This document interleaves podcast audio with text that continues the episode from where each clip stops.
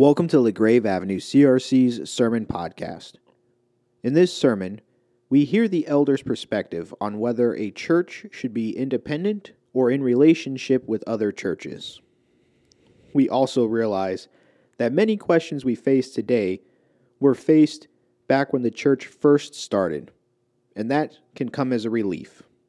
You're listening to Reading the Council's Mail by Reverend Peter Yonker our Bible reading this morning is from the third epistle, the third letter of John, which is found on page number 1907 in your Pew Bibles. This is the last in the series that we've been going through, uh, intermittent series, looking at the very small letters of the New Testament. Um, some of them are a little strange, and some of them we don't read very often, but all of them have been given to us by the Holy Spirit for our edification, including this one. So let's read it the elder, to my dear friend Gaius, whom I love in the truth. Dear friend, I pray that you may enjoy good health and that all may go well with you, even as your soul is getting along well. It gave me great joy when some believers came and testified about your faithfulness to the truth, telling how you continue to walk in it. I have no greater joy than to hear that my children are walking in the truth. Dear friend, you are faithful in what you're doing for brothers and sisters, even though they are strangers to you. They have told the church about your love. Please send them on their way in a manner that honors God. It was for the sake of the name that they went out, receiving no help from pagans. We ought, therefore, to show hospitality to such people so that we may work together for the truth. I wrote to the church, but Diotrephes, who loves to be first, will not welcome us. So when I come, I will call attention to what he is doing, spreading malicious nonsense about us. Not satisfied with that, he even refuses to welcome other believers. He also stops those who want to do so and puts them out of the church. Dear friend, do not imitate what is evil, but what is good. Anyone who does what is good is from God. Anyone who does what is evil has not seen God. Demetrius is well spoken of by everyone, and even by the truth itself. We also speak well of him, and you know that our testimony is true. I have much to write you, but I do not want to do so with pen and ink. I hope to see you soon, and we will talk face to face.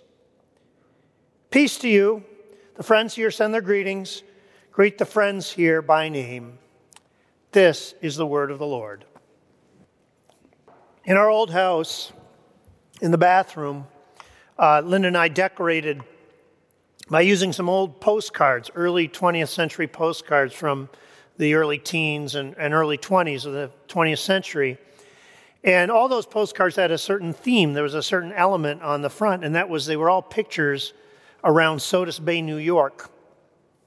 And, and, we chose those pictures because that's where Linda's family cottage was, and that was a special place for us. And so it was nice to have these, these images of this special place in our bathroom. That's why we chose them. And, and they were kind of fun old images. What I loved about those postcards was not just the pictures on the front, but I also loved the messages on the back. It is really fun to read old postcards. It's like a time capsule of a life that happened over 100 years ago. And my favorite one of all the cards that we had in the bathroom uh, was this one. It was addressed to Miss Minnie Lent in Palmyra, New York. And it says this in pencil Dear Minnie and Winifred, nothing says 1910 like the names Minnie and Winifred. Having a dandy time. How is Minnie feeling? Better, I hope. Having fine weather. We expect Papa this boat. Just above the X is our cottage, and this is the place where we bathe. Lots of love from Dorothy and Maud. Now, I love that postcard. There, there's just enough there to give you the hint of a story. Just enough there that you sort of get the sense of some sort of plot line but not enough to answer all your questions like, what's wrong with Minnie? Why is she sick? And will Papa's boat get there today? Reading the back of the postcard reminds me of reading the third letter of John. When you read 3 John, you get just enough to have sort of the hint of a kind of a story behind it, but not enough to know completely what's going on in the lives of Demetrius and Gaius and Diotrephes and the elder. Here's the story as best we can piece it together. Somewhere in Asia Minor, there is a young church. Like all churches back then, it just started, let's say it was about 20 or 30 years old.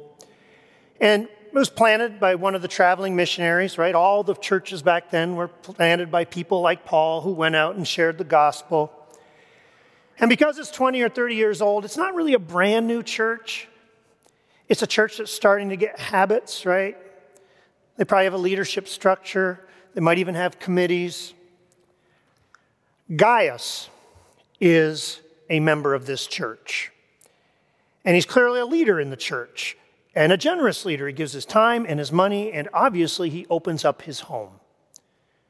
When other Christians come to town, when missionaries come through town, it sounds like they stay at Gaius's place. It's his way of supporting missions. So, this generous, hospitable man who welcomes other Christians into his home. Gaius is a member of this church, and he's the recipient of this letter. The elder is the one who sent the letter. Now, tradition tells us that's the Apostle John, but you'll notice the name of John doesn't actually appear in the letter. But let's go with tradition and say that Elder John wrote this letter. And he didn't just send this letter to Gaius and his little church, he's a member of another church far away and he's sending a visitor with the letter, and he wants this visitor to come and visit Gaius' church to check out how things are going, to give mutual greetings, and just to see how things are going in this young church. Demetrius is probably the person carrying the letter. Demetrius is a member of the elders' church. The elder sends him with the letter. He's the one who's going to give mutual greetings, and see how things are going in that church. And obviously, Gaius has never met Demetrius before. So, in the letter, Elder John is giving Demetrius uh, some kudos. He's saying, Hey, Demetrius, great guy. Everyone speaks well of him. Everybody loves Demetrius. Gaius, you can have him in your home. You don't have to worry about anything. The complication in this letter is Diotrephes. Apparently, this letter that's going with Demetrius is not the first letter that John has sent. Previously, John sent another letter with another visitor asking Diotrephes, who is a member of the same church, to take this person in and to give mutual greetings. But when that emissary arrived from John's church, Diotrephes slammed the door in his face and said, No, you're not staying at my home and take your letter and go back to John. We don't need those fancy people over there in Ephesus looking over our shoulder. I don't want John meddling in our church. We're fine here. We don't need oversight from you. So go on. And Diotrephes uh, felt this so strongly, was so strongly resistant to John sending a messenger to check out his church, that he threatened to throw anyone else out of the church who welcomed a messenger from John. So, summing up, what it seems like we have in this letter is a good old fashioned church conflict. Church politics, everyone, first century style. And that makes 3 John a really different letter than, than almost anything else in, in, the New Testament. I mean, you read the other New Testament letters, and they're full of encouragement and, and beautiful rhetoric and soaring theology, you know, Romans, Ephesians. 3 John is like reading a grouchy council email. But it's a grouchy council email that the Holy Spirit has given us, a grouchy council email that the Holy Spirit has seen fit to put in Scripture. So, obviously, this has something to teach us. What can we learn from listening to and watching what happens in this conflict in 3 John? Three things this morning, brothers and sisters. Three things the Spirit is saying to the churches through this letter. First,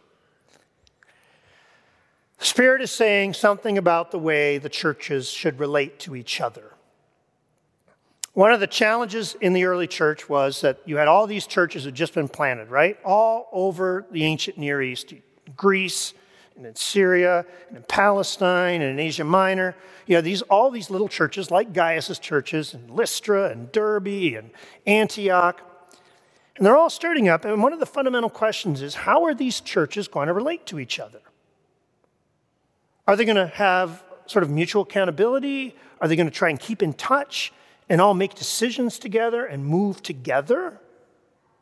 Or are they all going to be independent? Are they all going to make their own decisions guided by the Holy Spirit and sort of do things for themselves? Fundamental question, right? You can kind of see how that would be an important question to answer. Diotrephes and Elder John have completely different answers to that question. Diotrephes is obviously an independence guy. He does not want visitors looking in on his business. He doesn't want anyone in Ephesus telling him what to do. He's all about church independence. Elder John comes down on the opposite side of the equation. He wants visitors to go back and forth. He wants accountability. He wants authority. He wants everybody to move together the early church tension between independence or mutual accountability. That tension is still completely alive in the modern church. In churches today, it's still a very live question. To what extent does a congregation like LaGrave, to what extent are we independent and do our stuff with ourselves, or are we accountable to the churches out there? To what extent do we have to answer to each other? To what extent do we have authority over each other? Currently, in that balance between independence and mutual accountability, everything is moving in one direction. I wonder if you know what direction that is. It's all going towards independence. Denominations are getting really weak. What are denominations? They're authority structures, they're accountability structures, right? Presbyterian, Christian Reformed Church, they're churches covenanting, covenanting together to do things together, to move together. But over the last, certainly over my whole lifetime, denominations are just getting weaker and weaker. Less and less people joining denominations, less and less churches and denominations, and individual churches don't send near as much money to central locations, to denominational headquarters. On the other side, what's growing in our church environment? Independent churches, non denominational churches. If you see new churches starting up, so many of them are non denominational, and you can see why, right? All the resources are for, for inside the church. You don't have to send money to anyone else. And if you're a leader in a non denominational church, you don't have to answer to anyone else. You can do your own thing. It's much more efficient. That's the trend. Diotrephes would have loved that trend. He likes to be in charge. He doesn't want John looking over his shoulder. If Diotrephes were alive today, he'd be a megachurch pastor. He'd have his own 501c3, and he'd call it Diotrephes Ministries International.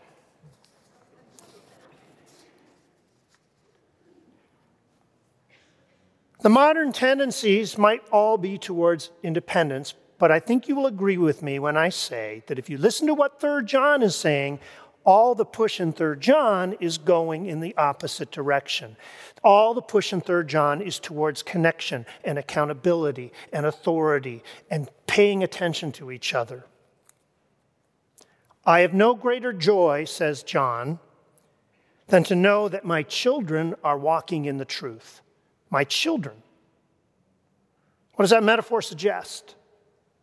Authority, oversight, accountability.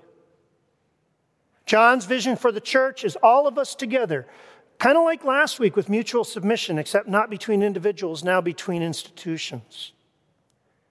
This whole letter is an effort for churches to move together. This whole letter is a push in the direction of churches holding each other accountable and looking in on each other. And it's not just 3rd John. You can make an argument that every single epistle in the New Testament pushes in that direction, right?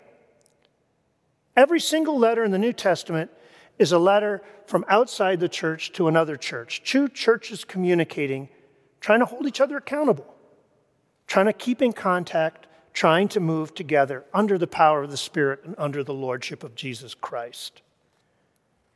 In every New Testament letter, the Spirit is saying it is not good for churches to go it alone. And that's not just true for churches, that's true for the individuals within churches. That there's a spiritual value for the individual in this mutual accountability. My wife, Linda, whose permission I asked to tell this story, um, grew up in Rochester Christian Reformed Church. And Rochester Christian Reformed Church was an echte Christian Reformed church, a solid Christian Reformed church with good Reformed preaching, where they sang from the Psalter hymnal and read the forms in the back. And that Christian Reformed church nurtured her well, and she and her family loved that church. But every summer, Linda would go to a summer camp. And that summer camp was uh, full of other kinds of Christians who expressed their faith in a very different way, who were very expressive about their faith, who might come up to you and share their testimony, their personal testimony of what the Lord had done in their life. That church was full of speakers who might have something like an altar call at the end of their sermons. And Linda liked that exposure. It balanced her, it gave her a whole bunch of different ways of thinking about faith. That connection made her more rounded spiritually and also made her more proud of her own tradition. One time when she was working there in the summer, one person who worked alongside her came to her and said, Y'all are a Calvinist, right? Yes, yeah, I'm a Calvinist. Y'all believe that Jesus saves people from the time before they were born, right? Yeah, yeah, that's what we believe. Well, why do y'all do evangelism then? And all of a sudden, Linda had to think, you know, what, what, what am I, what is going on there? And, and all that thinking, all that, that reflection made her more attached to her own commitments, to her own church. Sometimes we churchgoers talk as if this trend towards independence is, is inevitable or even good, but the push in the New Testament is all in the other direction. That's first point. Second point. If we listen closely to 3 John, we also hear the Spirit saying to the churches something about the value of face to face. Did you notice verse 13? I have so much to say to you, but I don't want to write to you in pen and ink, in pen and ink. I want to wait till I can talk to you face to face. And maybe you'll remember that's the same thing, almost exactly, that John writes in his second letter to John. At verse 12, he says, I have so much to say to you, but I don't want to write it in pen and ink. I want to talk to you face to face. I can't help thinking that if John were writing today and living today, he would say, I have so much to say to each one of you, but I don't want to say it on Zoom. I want to say it to you face to face. I am so grateful for Zoom. And I am so grateful for our live stream and all the people out there. May the Lord bless you. Uh, it's kept us connected through this pandemic, and it's been able to keep us strong and together. We've been able to do the business of our meetings and keep the business of the church going. It has been invaluable. And we will continue to need Zoom, and we will continue to need our live stream until all this is done. But as good as it is, the gold standard for human community is not Zoom. The gold standard for human community is face to face. That's not just something suggested in that closing greeting, that's something suggested in the substance of the letter of 3 John.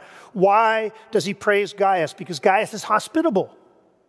He welcomes people into his home. They have face to face fellowship. That's a good thing. Why is Diotrephes rebuked? Because he refused face to face fellowship. It's interesting.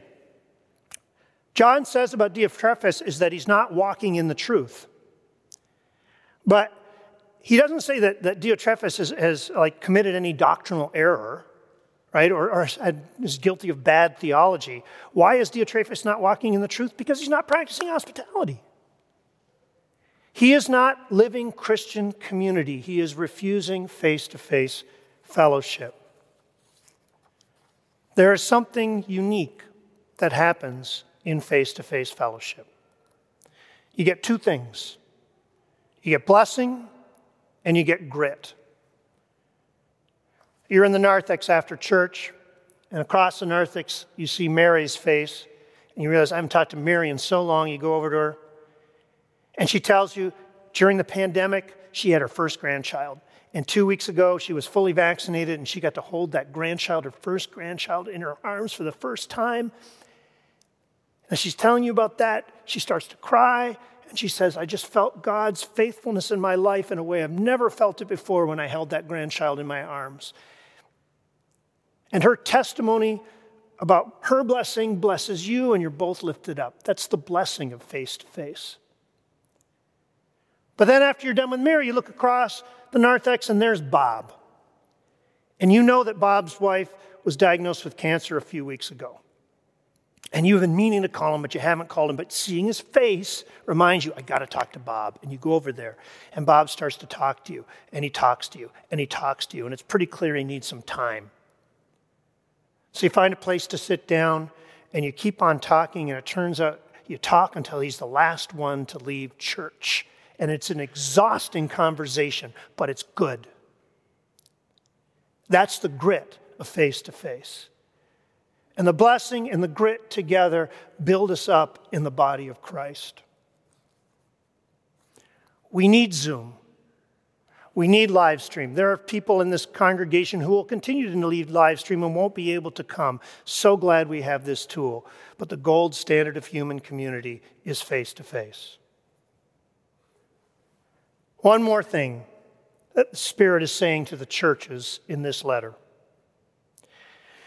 I said earlier that reading 3 John is less like reading an inspirational piece of writing and more like reading a cranky council email. And in a way, I find this cranky council email comforting. And why would I be comforted by this church conflict? Well, it's good to know that there have always been people like Diotrephes in the church and that church leaders have always had to deal with them. That's a good thing to know. It's good to know that this kind of conflict that we've seen throughout our history has always been there, and the church has managed to survive it because it reminds us that the power of the church cannot be derailed by human shenanigans. Human shenanigans cannot subvert the mission of the church because the church belongs to Jesus Christ and is held by the Holy Spirit. Diotrephes could not undermine the gospel of God. The persecution of the Roman Empire could not undermine the gospel of Jesus. The barbarian invasions which threw the world upside down could not undermine the gospel. The bloodthirsty bloodletting of the Crusades could not undermine the gospel of Jesus Christ.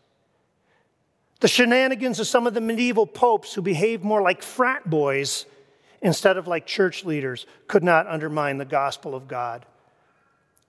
The bloodshed of the religious wars in Europe in the 16th century could not undermine the gospel of God. Mao could not change the gospel in China. Stalin could not undermine the gospel in Russia. And none of the secularism and the rise of the nones and all the things that you see going on in society right now will ever undermine the gospel of God because the church is not run by human beings, it is run by the Holy Spirit. Our hope is built on nothing less than Jesus and his righteousness. We have this treasure in jars of clay to show that this all surpassing power comes from God and not from us. There's a lot of catastrophic rhetoric in society right now about what's happening in the church. A lot of it's coming from church people. And sometimes we make it sound like this is the worst time ever. The church is falling apart. We've never been under such pressure. And while we need to be vigilant, and while we need to be on our guard against the devil and his schemes, this kind of catastrophism is nonsense. The powers out there cannot dethrone the power in heaven. Our hope is built on Jesus Christ our Lord, and nothing can dethrone it. There have always been fightings and fears along the road of faith, but the fightings and fears do not hold the road. Jesus holds the road. And He will walk with us, and He will walk with us all the way home. Amen. Lord, I thank you for this body, the church. I thank you for the gift of LaGrave Church. I thank you for brothers and sisters who care for each other. And I thank you most of all that you paid for this church with your blood and that you fill it with your Holy Spirit. And despite all our misgivings and despite all our uncertainty, nothing can shake us from your hand. Oh Lord, keep us vigilant on the road. Keep us with our eyes fixed on you. Guard us from evil and bring us home. Amen. Thank you for listening to LaGrave Avenue CRC's Sermon Podcast.